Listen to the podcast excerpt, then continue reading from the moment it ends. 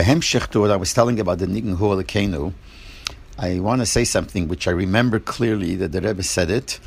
I have spoken to many people about it, and all the people I spoke to don't remember that the Rebbe said it. And the truth is that even close to the time when the Rebbe said it, most people didn't told me that they didn't hear it.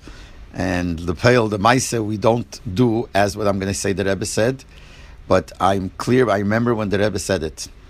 And I'm just going to say the way I remember it. When the Rebbe taught the Nigen Holakena, whether it was the night that he taught it that morning on, uh, after Akofis, after the meal, or it was the second night when he spoke about the Nigen, or they sang the Nigen over, I don't remember when it was. But this is what the Rebbe said. Chald, when they sang the Nigen, when they came to the words Hengo Alti Eschem, that fall till Achris Kivreish Lies Lochem Lekim was repeated twice. You repeat it again, and afterwards goes a fall without words.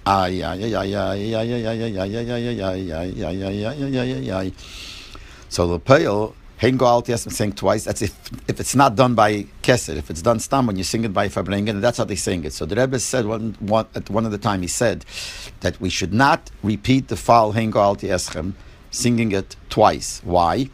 Because since when we say the niggin, we sing the niggin by Keser, we cannot repeat it. So we stop as soon as we finish. And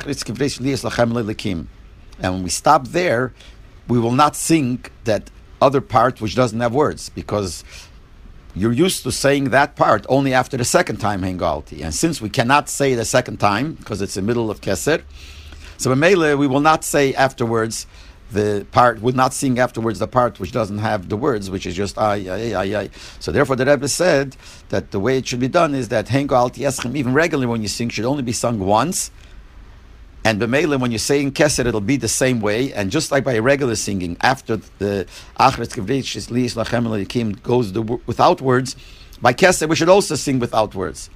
But if we're going to say it twice, then when it comes to Keser, we won't be able to say the second time. So we'll stop after the first, and B'meila will stop. And that's exactly what we do.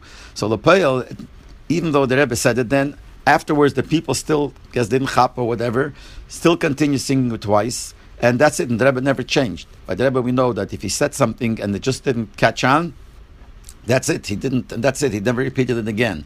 In many other things, we have dugmois. So here also, the Rebbe said it, but it's nicht gehabt, and the pale the people were singing the Hengo Alt Yeschem twice, and Bamela by Chazor Sashatz, by Keser, the niggin gets cut off, and we do not sing the uh, at the end. Ah, yeah, yeah, yeah, yeah, yeah, yeah, yeah, and that's it. And that's what happened. This is the way I remember clearly that that's what the Rebbe said. But I'm repeating again. I spoke to many people. They don't remember even close then. There's no one chaptuf, no one remember. I can't say nobody, but that's. But this is in my mind a clear thing. I remember the Rebbe said it, but it's nicht kabel geworden for some reason, and the Rebbe left it, and that's how it is ad hayem azeh.